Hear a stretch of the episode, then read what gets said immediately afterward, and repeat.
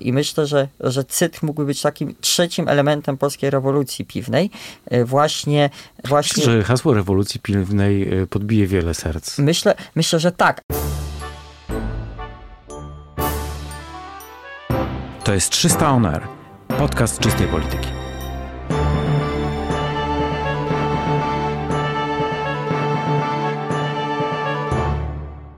Moimi Państwa gośćmi są Piotr Patkowski i Paweł Jabłoński, doradcy premiera Morawieckiego.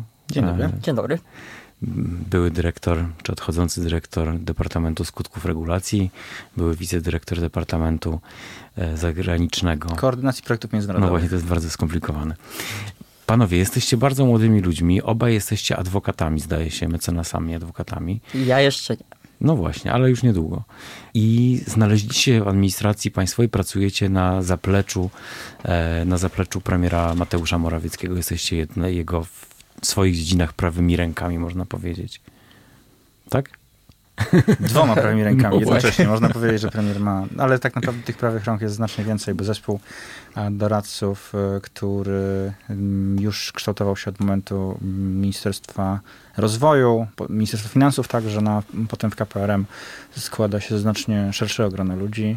Cały czas się powiększa, też niektórzy e, przechodzą na inne stanowiska. Mamy już z, z tego grona e, doradców kilka osób objęło funkcje ministerialne, bo rzeczywiście to jest, można powiedzieć, kuźnia kadr w administracji państwowej na najwyższym jej szczycie, bo premier powierza te funkcje ludziom, co do których już na samym początku musi mieć pewne zaufanie, muszą, muszą to być osoby rekomendowane z odpowiednią drogą zawodową po to, żeby na takim poziomie doradzać no w odpowiedni sposób. Na takim poziomie, bo to mówił te słowa mówił Paweł Jabłoński, y, którego ja poznałem w Brukseli. Był jedną z osób towarzyszących, to w zasadzie dwóch, trzech osób. Ambasador, wiceminister spraw zagranicznych, który jest tak zwanym ministrem spraw europejskich i Paweł Jabłoński jako doradca na kluczowych szczytach y, Unii Europejskiej. Rady Unii Europejskiej. Tak, ja jestem doradcą przede wszystkim w sprawach międzynarodowych, także w sprawach prawnych z uwagi na mój zawód, ale przede wszystkim w tematach e, związanych z Unią Europejską. My mm, od dłuższego czasu w kwestiach unijnych, y, można powiedzieć, y, skupiamy się na tym, co się dzieje, jeśli chodzi o kształt nowej Komisji Europejskiej, ale prawdę powiedziawszy, jest to znacznie bardziej skomplikowana instytucja i za każdym razem, kiedy są kolejne szczyty w Brukseli, ta agenda jest bardzo rozbudowana. My w zasadzie obejmujemy swoimi to, to, to, co merytorycznie y, jest tam zawsze omawiane, obejmuje w zasadzie wszystkie obszary naszego członkostwa w Unii Europejskiej. I to jest to, czym ja się rzeczywiście u premiera od y, pewnego czasu zajmuję. No właśnie. I w, no ale jaką drogę trzeba odbyć? Znaczy, jak, jak, w jaki sposób można zostać osobą, jedną z trzech osób, która towarzyszy premierowi podczas na przykład wyboru e, nowej szefowej Komisji Europejskiej, nowej, nowego szefa Rady Europejskiej? To są jedne z najważniejszych rzeczy w, w Unii Europejskiej. Jak pan się dostał do premiera? Zostałem do premiera polecony przez człowieka, który e, już z nim dłuższy czas współpracował, a stało się to w ten sposób, że ja będąc adwokatem udzielałem się też społecznie poza moją kancelarią. Przygotowywałem analizy związane z ustrojem państwa, z kwestiami konstytucyjnymi, także związane z kwestiami reformy sądownictwa. Na początku 2018 roku to był temat, który e, w naszych relacjach z Unią Europejską odgrywał bardzo istotną rolę. Dalej odgrywa zresztą istotną rolę, choć być może w tym momencie nieco inne tematy e, są głośniejsze. A te analizy, które ja sporządzałem, na tyle spodobały się premierowi, że poprosił mnie o to, żebym również tego rodzaju pracę podjął dla niego. Ja się z wielką chęcią na to zgodziłem, bo praca w tym charakterze to jest wielki zaszczyt przede wszystkim, bo to jest okazja, jakiej, e, jaką, jaką e, złapać, jaka się rzadko trafia po prostu. No tak, tak, zdecydowanie. I A tak się stało, że rzeczywiście te analizy na tyle, na tyle się premierowi spodobały i na tyle moje sugestie i, i, i, moja ocena tych wszystkich kwestii międzynarodowych zyskała jego uznanie, że znalazłem się w gronie jego doradców właśnie do spraw zagranicznych. A jak do premiera na stanowisko e, dyrektora Departamentu Oceny Skutków, Regula Oceny Skutków Regulacji trafił Piotr Patkowski? Myślę, że to wiele osób e, interesuje właśnie, jak się, jak też młodych ludzi, którzy nas będą słuchać, w jaki sposób robi się taką karierę w, w życiu publicznym? to była druga, długa droga rozpoczęta już w 2011 roku, kiedy jeszcze jako student UMCS-u drugiego roku prawa w Lublinie zostałem zaproszony do stworzenia w Lublinie oddziału e, takiego stowarzyszenia Studenci dla Rzeczypospolitej. To było wtedy dopiero początkujące stowarzyszenie założone przez syna świętej pamięci prezesa IPN e, e, Janusza Kurtyki, Pawła Kurtykę. I zakładając to stowarzyszenie, wtedy jedno z największych młodzieżowych patriotycznych stowarzyszeń, poznałem bardzo wielu, bardzo wiele osób, z którymi dzisiaj współpracuję już w polityce. To byli przedstawiciele Stowarzyszenia Młodzi dla Polski, e, Sebastian, Sebastian Kaleta, Kaleta, Tomasz Matynia, Piotr Miller, przedstawiciele Stowarzyszenia Koliber, jak na przykład Piotr Mazurek, doradca wicepremiera Glińskiego. E, I przez te kilka lat współpracy, kiedy jeszcze nikomu nie wydawało się, że Zjednoczona Prawica, wtedy PiS, dojdzie do władzy, nawiązaliśmy nie tylko takie relacje społeczne, ale też takie przyjacielskie. I w 2015 roku... Czyli taki network można powiedzieć tak. nawet. I w 2015 roku, kiedy PiS przejął władzę, była bardzo duża potrzeba sięgnięcia po młodych, energicznych ludzi, którzy nie będą obawiali się pracy przez 24 godziny na dobę, przez 7 dni w tygodniu, a jednocześnie będzie im ta praca sprawiała przyjemność. Ja wtedy trafiłem do Ministerstwa Energii i przez kilka miesięcy wspominam ten okres bardzo dobrze, miałem okres, miałem przyjemność tam pracować. Natomiast w momencie, kiedy premier Morawiecki, ówcześnie wicepremier, minister rozwoju, objął tekę ministra finansów, musiał poszerzyć swoje grono. Zostałem polecony przez Annę Gębicką, dzisiaj wiceminister yy, inwestycji i rozwoju, a też osobę, którą znałem od paru lat dzięki współpracy z NZS-em. Zostałem polecony i tak znalazłem się w gronie. To muszę powiedzieć, że bardzo premiera. imponujący network. To naprawdę tak. myślę, że jest do, dosyć e, duża wskazówka w ogóle dla, e, dla ludzi, którzy chcieliby wejść do życia publicznego, że warto rozwijać tego, tego, typu, tego typu działalność e, już w we wczesnym okresie. Ale przede wszystkim warto, e, warto podjąć działalność w różnego rodzaju patriotycznych organizacjach, nawet jeśli to nie jest proste, nawet jeśli to nie zawsze przynosi dochody, naprawdę to e, po wielu latach procentuje, ale też przynosi taką, taką radość. I pan premier, kiedy został już premierem, przeniósł się do kancelarii premiera, najpierw zostałem przeniesiony do, do zespołu doradców kancelarii premiera, Następnie, y, kiedy szefostwo CAS, Centrum Analiz Strategicznych, objął profesor Waldemar Paruch, kolejna osoba, którą znałem z czasów jeszcze mojej działalności w Lublinie, z, z czasów moich studiów, zostałem zaproponowany przez pana premiera. Pan profesor z przyjemnością tą kandydaturę przyjął na dyrektora oceny Departamentu Oceny Skutków Regulacji. I, I tak pokrótce moją drogę mogę opisać. Natomiast no, na pewno jest to droga przede wszystkim, y, która rozpoczęła się w Lublinie, rozpoczęła się od działalności w patriotycznej organizacji młodzieżowej i cieszę się, że zarówno ja, jak i wiele osób, które wtedy poznałem, możemy się realizować w administracji publicznej i możemy dalej współpracować. Właśnie w jednym z e, tekstów, które powstawały na temat tak zwanych młodych wilków Morawieckiego, przeczytałem o panu, że pan ma mm, e, radykalnie prawicowe poglądy. Myślę, że znalazłoby się wśród moich znajomych o wiele więcej osób o radykalnie. Bardziej radykalny Tak. Poglądy. Ja często wręcz byłem w Stowarzyszeniu Studenci dla Rzeczypospolitej nazywany takim Jarosławem Gowinem stowarzyszenia. O, raczej ze względu na swoje takie bardziej centrowe przekonania. To. Y, może to wynika z mojego charakteru, kiedy czasami potrafię być bardzo nieustępliwy i taki dość ostry w dyskusjach, chociaż staram się tego jak unikać. Natomiast, natomiast nie określiłbym chyba swoich poglądów jako takich radykalnie prawicowych. No dobrze, panowie, obaj kandydujecie w tych wyborach do Sejmu. Przyszliście do pracy w administracji jako eksperci i co, i poczuliście bakcyla polityki? Paweł Jabłoński. Ja się zdecydowałem na start z jednego powodu. E, praca w administracji uświadomiła mi, że wiele decyzji, które mm, prowadzą do tego, jak wygląda polskie prawo, czy mm, wykonywanie tego prawa i prowadzenie polityki państwa, opiera się przede wszystkim na decyzjach ludzi, którzy mają mandat demokratyczny. Dużo łatwiej pewne sprawy przeprowadzić przez cały proces i legislacyjny, i rządowy, i mm, także już polityczny potem na poziomie Rady Ministrów, będąc posłem na Sejm to jest y, jednak rzecz, której często, się często, można powiedzieć, nie docenia. Rola poszczególnego posła, jednego z 460 posłów na Sejm w samym tym procesie ustawodawczym nie jest y, tak bardzo istotna, no bo to jest tylko jeden z 460. Ale jednak to, że za tą osobą stoi kilkanaście, kilkadziesiąt tysięcy głosów, daje siłę, która pozwala na mm, przeprowadzanie ważnych spraw dla państwa i ułatwia to bardzo mocno. I to jest główny powód, dla którego ja startuję, bo ja mam pewne rzeczy, y, nad którymi mm, pracowałem w kancelarii premiera i które było mi czasami trudno przeprowadzić z tego powodu, że nie będąc czynnym politykiem, w pewnym momencie dochodziłem do, do sufitu, którym mogłem formułować pewne zalecenia, pewne rekomendacje, natomiast y, samo, sama decyzja, czy to się wprowadza w życie, należała już do, już do innych. Prawie Liczę na to, że to się. y, Pamiętacie wizerunek premiera z e, najnowszego spotu Prawa i Sprawiedliwości, w którym jest przedstawiony jak tak, taki w zasadzie robot, który tu ma cztery ręce, w jednej ma telefon, w drugiej coś pisze, w czwartej coś tam.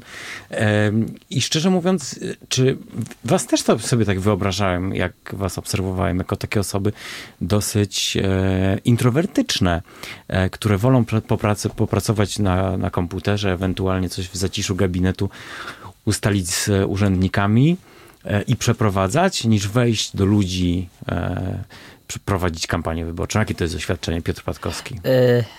Z, właśnie wydaje mi się, że ten start w wyborach jest po to, żeby ten swój introwertyzm przełamać. Y, Bardzo przyjemnie pracuje się w kancelarii premiera, w, w zaciszu kancelaryjnych korytarzy i gabinetów. Y, Natomiast tak naprawdę czasami efektów tej pracy nie widać, ale też nie widać y, pewnej korekty, czy nasze działanie jest dobre tak naprawdę dopiero te efekty, ten krem de la creme polityki czuje się wtedy, kiedy wyjdzie się do ludzi i to niekoniecznie tych, którzy lubią PiS. Przez te kilka tygodni kampanii miałem okazję spotykać się z wieloma osobami, także tymi, które nie popierały PiSu. Często są to rozmowy niełatwe.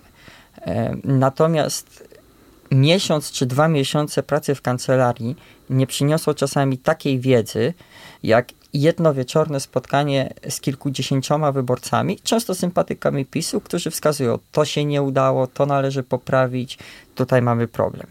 I myślę, że to jest szczególnie cenne, e, niezależnie od tego, jaki będzie wynik tych wyborów, e, czy zdobędę mandat, czy nie. Ewentualnie potem powrót do kancelarii, powrót do bliskiej współpracy z premierem, to te doświadczenia tych dwóch miesięcy będą niezwykle cenne do tego, żeby wiedzieć tak naprawdę, jakiego programu oczekują Polacy. Bo często mówimy, że my jako PiS nie realizujemy programu swojego, tylko program Polaków. Tylko ten program Polaków najpierw trzeba poznać. I te godziny y, rozmów z Polakami, często niełatwe, tak naprawdę ten program tworzą. No i o czym ludzie do was mówią?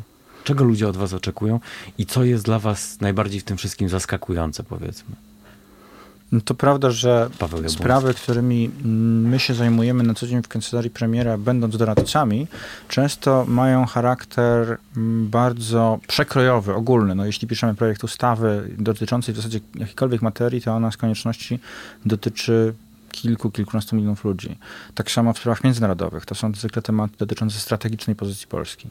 Ludzie, którzy, mm, z którymi się spotykam w terenie, ja, ja kandyduję ze, ze Śląska, z okręgu 31, z tego samego, z którego kandyduje premier, to są najczęściej, y, dla- nich te tematy, y, dla wielu z nich są rzeczywiście ważne, ale priorytetem są sprawy lokalne. Sprawy, które zwłaszcza poza Warszawą traktowane są tak jak coś, co z ich punktu widzenia jest znacznie ważniejsze, bo często mają poczucie, że władza e, centralna przez wiele lat zaniedbywała e, te obszary, które nie są Warszawą, czy też innymi dużymi miastami. Ja się z tym na co dzień stykam, ja zresztą sam pochodzę e, z małej miejscowości na Śląsku, z Raciborza. I to, to, to poczucie, że Polska dzieli się na stolicę, może jeszcze kilka większych miast i na prowincje, jest, było bardzo długo, bardzo silne.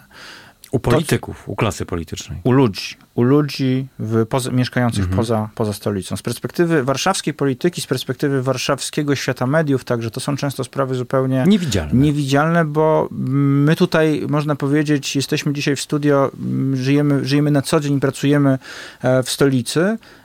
Jeśli pochodzimy, jak, jak my chyba tutaj wszyscy w studio, z, gdzieś z, jednak spoza, no to mamy to doświadczenie ze sobą, ale wiele osób, które tutaj na co dzień e, żyje i które się tu urodziło, e, nigdy nie mają z tym styczności. A to jest bardzo ważne, żeby taką styczność jednak mieć lub miewać chociaż, bo to otwiera oczy na to, jak rzeczywiście Polska wygląda nie tylko w, w, z perspektywy biurowca szklanego w, w centrum stolicy.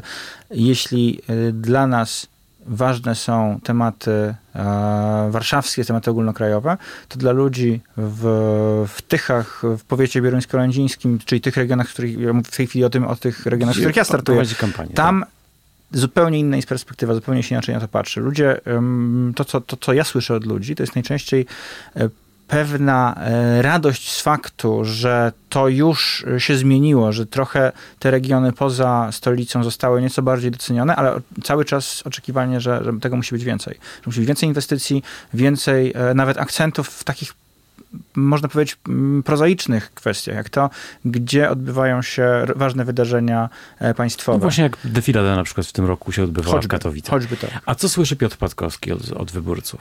Czego oni chcą? Przede wszystkim e, myślę, że w dużej mierze chcą świętego spokoju i tego, żeby politycy za bardzo e, nie e, korzystali z ich czasu. Na Lubelszczyźnie nauczyłem się takiej bardzo prostej rzeczy. Nie wiem, czy tak jest w Katowicach, w Warszawie, może nie, ale o ile bardzo wielu mieszkańców Lubelszczyzny o godzinie 15, 14 chcę jeszcze posłuchać osoby, które rozdają ulotki, co mają do zaproponowania, to kilka razy się spotkałem i już się tego nauczyłem, że o godzinie 17 koniec. No tak, Zero tak, tak. rozmów tak. politycznych. Dajcie nam wszystkim święty spokój. Więc to jest taka pierwsza podstawowa rzecz. Polityka polityką, ale przede wszystkim bądźcie ludźmi. Druga rzecz. Wydaje mi się, że bardzo ważne jest to, żeby ta polityka była blisko tych ludzi. Nic nie robi tak dobrego y, podłoża do rozmów, jak y, wspólne, wspólne siedzenie przy stole, zjedzenie i rozmowa. Brak tego dystansu, brak budowania murów, brak izolacji władzy od ludzi, to już robi bardzo dobre wrażenie. No i wreszcie, jak już jest dobre podłoże do rozmów, e, no to wysłuchanie tych ludzi. Oni często przez 4 lata, mimo że e, cenią rząd PiSu za bardzo wiele spraw, nie mieli okazji przedstawić swoich problemów. Więc dla nich ważna jest taka bliskość tego polityka, pokazanie, że tak naprawdę on jest dla nich, a nie jest jakimś ciałem obcym, który jak już raz dostał się do Sejmu czy do rządu, od tych ludzi ucieka. I myślę, że, że te trzy elementy są najważniejsze. Potem te wszystkie problemy jak szpital, brak mostu, brak drogi, on już jest do przezwyciężenia, bo ci ludzie mają poczucie tego, że politycy o tym problemie wiedzą i się nim zajmują. To już jest dla tych ludzi istotne, ale myślę, że najważniejsza jest ta rozmowa. To, czego czasami brakuje, a w trakcie kampanii jest tego czasami nawet wręcz przesyt i, i, i bardzo wiele osób podkreśla, że czy przyjedziecie po raz kolejny do nas po kampanii. Trzeba, trzeba, trzeba za każdym razem podkreślać, że tak, że to jest praca na 4 lata, a nie tylko na te dwa miesiące. Panowie, a z waszych dziedzin, co wam się wydaje, że jest największym w gdyby wam się udało zostać wybranym e, do Sejmu, czy, czy kontynuować drogę w administracji rządowej. Paweł Jabłoński jako osoba, która obserwuje w zasadzie od, od dwóch lat każdy unijny szczyt, można powiedzieć co, e, pewnie co miesiąc, czasami częściej. Jak widzi Polskę po Brexicie w Unii Europejskiej? Przede wszystkim nie wiadomo, kiedy to będzie, bo data Brexitu tej No ale to będzie duże wydarzenie, to będzie jeszcze może się zmienić. Tak, natomiast y, rzeczywiście nie tylko Brexit, ale Którym będziemy wtedy państwem Unii Europejskiej? Instytucjonalny, słucham? Którym będziemy najważniejszym państwem Unii Europejskiej, największym można powiedzieć? No, co do wielkości będziemy, staniemy się piątym państwem. Piątym, no właśnie, będziemy staniemy się piątym państwem. Tak, ym, natomiast sam Brexit to jest y, tylko jeden z tematów, które będą w najbliższym czasie przekształcać Unię Europejską, zmieniać to, jak ona funkcjonuje. Mamy w tej chwili początek negocjacji budżetowych. One w zasadzie nie rozpoczną się jeszcze przez y, kilka najbliższych tygodni, ale cały rok, można powiedzieć 2020, już jesień i, i wczesna zima tego roku, to będzie początek bardzo twardych negocjacji budżetowych, najtwardszych do tej pory w historii. Wielka Brytania wychodzi, więc zmniejsza się pula pieniędzy w budżecie. Dodatkowo te państwa e, eurosceptyczne, które to są, no najczęściej eurosceptyczne są państwa bogate, takie jak państwa skandynawskie, państwa Beneluxu, które są społeczeństwami bogatszymi i nie są tak zainteresowani tym, żeby dokładać się znowu do wspólnej kasy. Stąd ten eurosceptycyzm tam rośnie. Skąd ten klub przyjaciół spójności? Stąd klub przyjaciół spójności, czyli Polska i 15 innych państw. Polska. Tak jest. My walczymy w tym momencie o to, żeby te kluczowe polityki unijne, czyli polityka spójności, wspólna polityka rolna, które tak naprawdę są najbardziej skutecznymi politykami w historii Unii Europejskiej. Żadna inna polityka nie zrobiła tyle dla integracji europejskiej, co polityka spójności. bo dzięki temu, że z funduszy europejskich powstaje infrastruktura, nowe drogi, re remontujemy miasta, remontujemy kolej, ludzie widzą, że Unia Europejska działa, że po coś jest, że oni mają z tego, mm, że to dodaje im wartość dodaną do, do tego, jak funkcjonują na co dzień. Stąd się bierze euroentuzjazm. Polska jest y, najbardziej euroentuzjastycznym y, krajem tak. w, w Unii Europejskiej. I żeby tak zostało, żeby ten kryzys zaufania do Unii Europejskiej y, wyhamować, a najlepiej w ogóle odwrócić, to potrzebny jest ambitny budżet unijny. To jest największe wyzwanie dla nas na, na najbliższy rok, bo Zwłaszcza po wyjściu tak dużego płatnika tak, jak Wielka Brytania. A jak, bo Polacy są e, euroentuzjastami, ale Europa nie do końca była w ostatnich latach entuzjastką e, Polski, a zwłaszcza polskiego rządu, można powiedzieć. Tego, co myśli pan, że, że te relacje z nową administracją unijną uda się um, uczynić bardziej takimi harmonijnymi?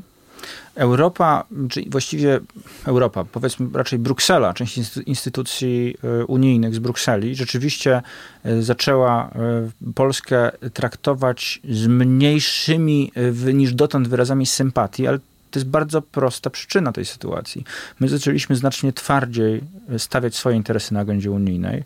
Nie do pomyślenia jest sytuacja taka, jak e, w, kiedy rząd e, pani premier Kopacz zgodził się bez żadnych gwarancji na podwyższanie celów klimatycznych, bez żadnej gwarancji dla Polski. My byliśmy w czerwcu w Brukseli, gdzie ten sam temat wrócił, jeszcze ostrzejsze propozycje stanęły na stole. Premier Morawiecki postawił weto z jednego prostego powodu. My nie jesteśmy przeciwni walce o klimat, przeciwdziałaniu globalnemu ociepleniu, redukcji emisji, ale potrzebujemy sprawnego pakietu kompensacyjnego, który Według badań, potrafi... które, które się ostatnio ukazały, jest to najważniejsza rzecz dla, dla Polaków. Jest to jedna z najważniejszych rzeczy w całej Unii Europejskiej. Tylko, że jeśli chcemy, żeby ta zmiana była stabilna, jeśli chcemy, żeby rzeczywiście ludzie też nie stanęli przeciwko zmianom naszej, naszego systemu energetycznego, to nie mogą ponosić kosztów tej transformacji. My przez uwarunkowania historyczne nie mogliśmy budować energii atomowej, nie mogliśmy za bardzo budować energii odnawialnej także wcześniej. Był przemysł ciężki, oparty na bardzo brudnych technologiach. Od 90 roku wyszliśmy zdecydowanie przed szereg, obcinaliśmy te emisje jak tylko się dało. W tym momencie znaleźliśmy się w takiej sytuacji, że jeśli chcemy dalej to robić, potrzebujemy instrumentu, który zapewni stabilność tych I zmian. I powstanie fundusz. Mamy nadzieję, i to jest też jedno z wyzwań, że nowa przewodnicząca Komisji Europejskiej, która bardzo mocno na to stawia, a będzie, mm, zresztą to już widać, że ona dostrzega ten problem, że to, co zostało wynegocjowane w Katowicach, to Katowice Rulebook, czyli y, projekt y, mm, sprawiedliwej transformacji klimatycznej z ostatniego kopu z 2018 roku, to będzie przyświecało tworzeniu tego instrumentu, który może być dla Polski bardzo korzystny. Choć wiąże się z kosztami, to jednocześnie jego konstrukcja może nam pozwolić całkiem sporo na tym zyskać i pójść w stronę zielonej energii. Chciałem Piotra Patkowskiego zapytać o doświadczenia jako dyrektora Departamentu e, Oceny Skutków Regulacji w Kancelarii Prezesa Rady Ministrów. To wydaje się być e, takie dobre e, podłoże do tego, jak się pracuje w Sejmie na, nad ustawami później. Tak, no bo to jest już, Sejm jest takim ostatecznym etapem finalizacji prac nad ustawą, e, chociaż wbrew temu, co czasami Sejmowi się bardzo niesłusznie zarzuca, e, Sejm nie jest tylko bezwolną maszynką do głosowania, gdzie ustawy się przyjmuje albo odrzuca. Bardzo często byłem świadkiem takiej sytuacji, że ustawa wydawałoby się idealnie dopracowana przez rząd, e, w Sejmie nagle utknęła, bo wytykano jej masę błędów bardzo, bardzo ważny jest ten czynnik zarówno fachowy, jak i polityczny przy ocenie prawa, ponieważ o ile w procesie rządowym za tworzenie prawa odpowiadają urzędnicy, e, bardzo często do, do, dobrzy specjaliści w danej dziedzinie, e, to oni nie zauważają tego czynnika politycznego, bo nawet najbardziej fachowe prawo może nie odpowiada zapotrzebowaniem Polaków. I wtedy jest pytanie, czy takie prawo powinno powstać. No oczywiście nie. Sejm trochę te proporcje odwraca. Oczywiście tam ten czynnik fachowy też jest bardzo ważny. Jestem ostatnią osobą, która będzie podważała fachowość Biura Analiz Sejmowych. Bardzo świetni legislatorzy. Natomiast Sejm przede wszystkim ocenia dane prawo pod kątem tego, czy ono jest zgodne z oczekiwaniami społecznymi. I myślę, że, że tylko takie prawo można nazwać dobre, które jest zarówno napisane przez urzędników, jak i ocenione pod kątem politycznym. Ja będąc w Centrum Analiz Strategicznych trochę wszedłem pomiędzy te dwa procesy, ponieważ e, CAS oprócz bardzo takiego fachowego, fachowej oceny projektów, także właśnie bada wpływ danej regulacji pod kątem jego zgodności z oczekiwaniami społecznymi. I jak właśnie mówię o ocenie skutków regulacji, to ta ocena skutków regulacji nie dotyczy tylko kwestii finansowych kwestii kosztów dla budżetu państwa czy dla przedsiębiorców, ale także tego, jak, jak ten projekt wpłynie na życie pojedynczych osób, na życie rodzin, na funkcjonowanie przedsiębiorców, wpływ na środowisko, wpływ na trzeci sektor. To już jest taka ocena, taka zarówno techniczna, jak i polityczna. I dopiero tylko wtedy widzimy to prawo, jak ono działa w praktyce, kiedy jesteśmy w stanie powiedzieć, jak ono dokładnie będzie, będzie wpływało na życie każdego z nas.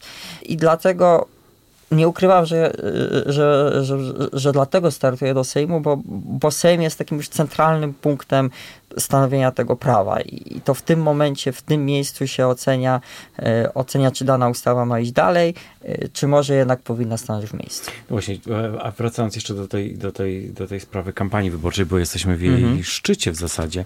Dzisiaj wpadła mi w ręce gazetka na przykład Pawła Szefernakera, który jest wiceministrem spraw wewnętrznych i administracji i posłem z Koszalina, posłem PiSu.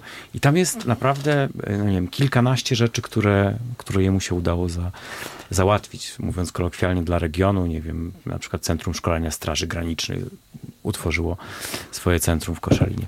Co wy chcielibyście, panowie, dla swoich regionów e, załatwić? Jako posłowie. Ja mam nawet takie hasło. Załatwię to.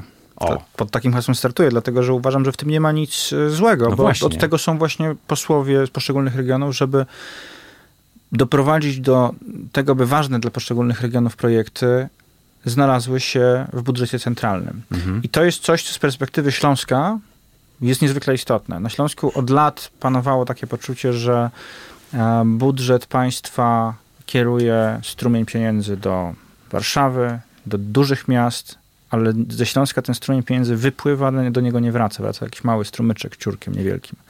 I to, co jest y, bardzo istotne, to jest to, żeby ta sytuacja się zmieniła. Ja chciałbym doprowadzić do tego, by jeden konkretny, ale bardzo ważny projekt został współfinansowany z budżetu centralnego, mianowicie metro. Polska jest metro krajem, który tak, Polska jest krajem, który ma metro tylko w jednym dużym mieście, tylko w Warszawie. Natomiast cała aglomeracja śląska to są 3,5, jak liczyć szerzej, nawet 4 miliony ludzi. To jest znacznie większy obszar i ludnościowo, i obszarowo. Niż Warszawa. Niż Warszawa.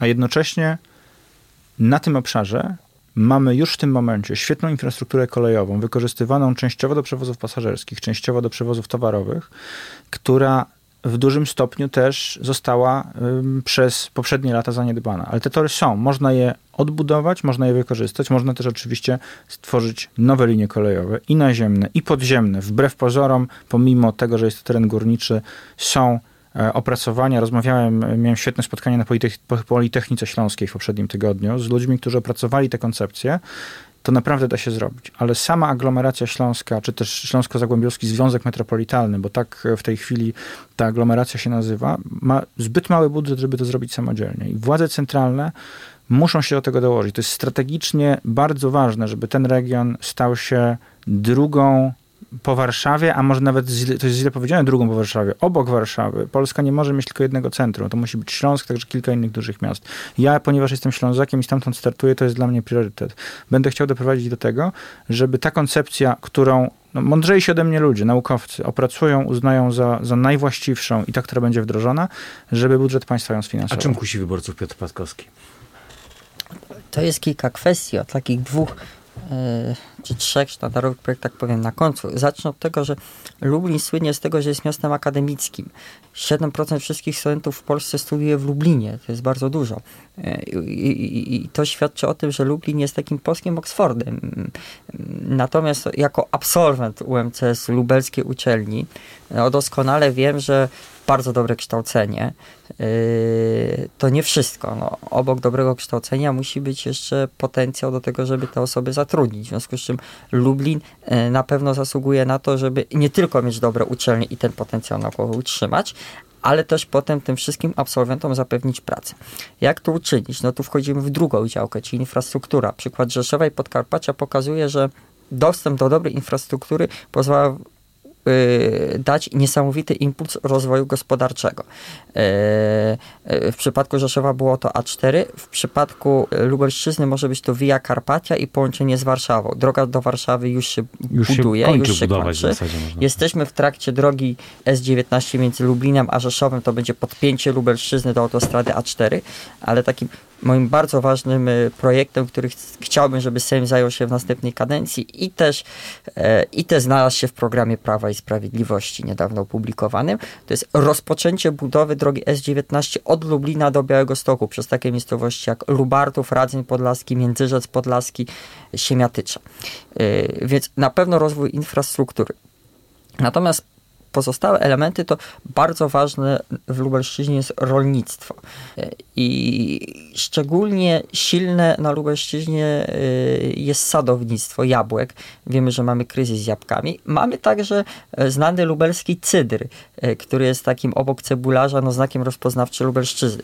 W związku z czym, aby utrzymać szanse rozwojowe sadowników, ale także wspomóc ten, ten przemysł cydrowy, chciałbym doprowadzić do obniżenia akcyzy na cydr, a jednocześnie umożliwienie reklamowania cydru w telewizji tak jak piwa. Proszę zauważyć, że Polska przeszła przez ostatnie lata dwie rewolucje piwne. Mm, Polacy piją coraz mniej piwa, ale za to piją tak zwane piwo rzemieślnicze, kraftowe. Tak. E, e, to piwo jest owszem troszkę droższe, ale jest o wiele smaczniejsze. I myślę, że, że cytr mógłby być takim trzecim elementem polskiej rewolucji piwnej. E, właśnie, właśnie... Myślę, że hasło rewolucji piwnej podbije wiele serc. Myślę, myślę że tak, ale to też wszystkich, którzy obawiał się, że chce rozpijać Polaków, absolutnie nie. Ja ja myślę, że, że cyt spowoduje mniejsze spożycie alkoholu, ale za to tego smaczniejszego, a jednocześnie pozwolił mężczyźnie dać bardzo dużą szansę rozwojową i ucieszy, myślę, zarówno wszystkich sadowników, jak i wszystkich producentów cydru. Mam nadzieję, że po tym pomyśle będzie tego więcej. Drugi taki element dla rolników to jest stworzenie w Lublinie e, europejskiej giełdy rolnej. W tym momencie polscy rolnicy jeżdżą do francuskiego Rangis, to jest taka miejscowość pod Paryżem, sprzedawać swoje produkty. I na polskich produktach rolnych zarabiają francuscy kupcy. Nie ma najmniejszego powodu, żeby polscy, y, polscy rolnicy nie mieli zarabiać na swoich produktach w Polsce.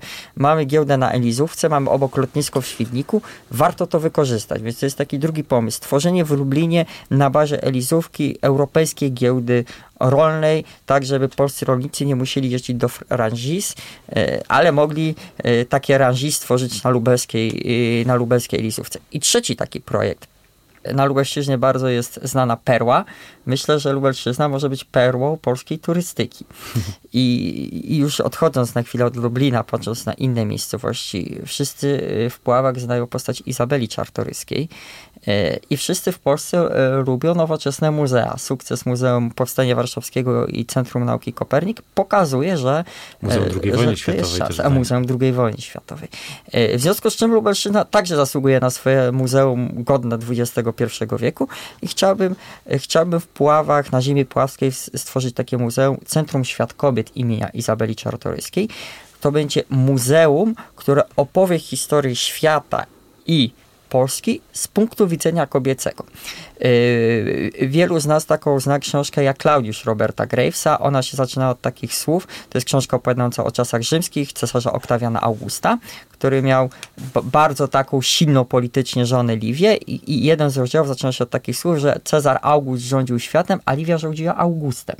I bardzo wiele kobiet, Polek, miał również wpływ na najważniejszych, yy, najważniejszych polityków Europy. Krystyna Skarbek, wszystkim znana, ulubionka agentka Churchilla, która była pierwowzorem Jamesa Bonda, postaci Jamesa Bonda dla Iana Fleminga. E, ukochana Balzaka była Polką. E, jakiś czas temu w Polsce święcił sukcesy e, taki serial Wspaniałe Stulecie, gdzie żona Sulejmana Wspaniałego również pochodziła z Rzym Polskich. I, I przykład takich wielu Polek, które kształtowały, wpływały na losy świata, zasługuje na swoje umamiętnienie. W związku z czym to jest taki ukłon wobec wszystkich pań, wobec wszystkich Polek, no ale też wobec ziemi Pułaskiej Izabeli Centrum? Czartoryskiej. Centrum Świat Kobiet imienia Izabeli Czartoryskiej. O, ciekawe. I, I, to, I to myślę, to nie jest drogi projekt. Myślę, żeby przyciągnął do, na Lubelszczyznę bardzo wielu turystów, ale też by, też by, też by pokazał, jak tak naprawdę Polki kształtowały, kształtowały świat i, i może się w, na bazie tego muzeum okazać, że wcale to nie my panowie rządzimy światem, tylko od wielu lat robią to kobiety. Oczywiście. E, panowie, bardzo wam dziękuję. Chciałem, żeby nasi słuchacze poznali e, dwie osoby, które z zaplecza, najbliższego zaplecza E, premiera Mateusza Morawieckiego ubiegają się o sejmowe mandaty i wchodzą coraz, coraz mocniej do, do polskiej polityki. Wiem, że dla, dla wielu osób też to może być bardzo inspirujące, dla, dla osób, które chciałyby się zająć E, polityką, wejść w życie publiczne, a nie do końca wiedzą jak. Więc bardzo Wam e, dziękuję. Piotr Patkowski, e, dyrektor, odchodzący dyrektor Departamentu Oceny Skutków Regulacji w Kancelarii Premiera oraz Paweł Jabłoński, doradca premiera. Dziękuję bardzo. Do spraw zagranicznych, towarzyszący mu w unijnych szczytach, był moim państwa, byli moim bardzo państwem dziękuję. Bardzo dziękuję, dziękuję panu.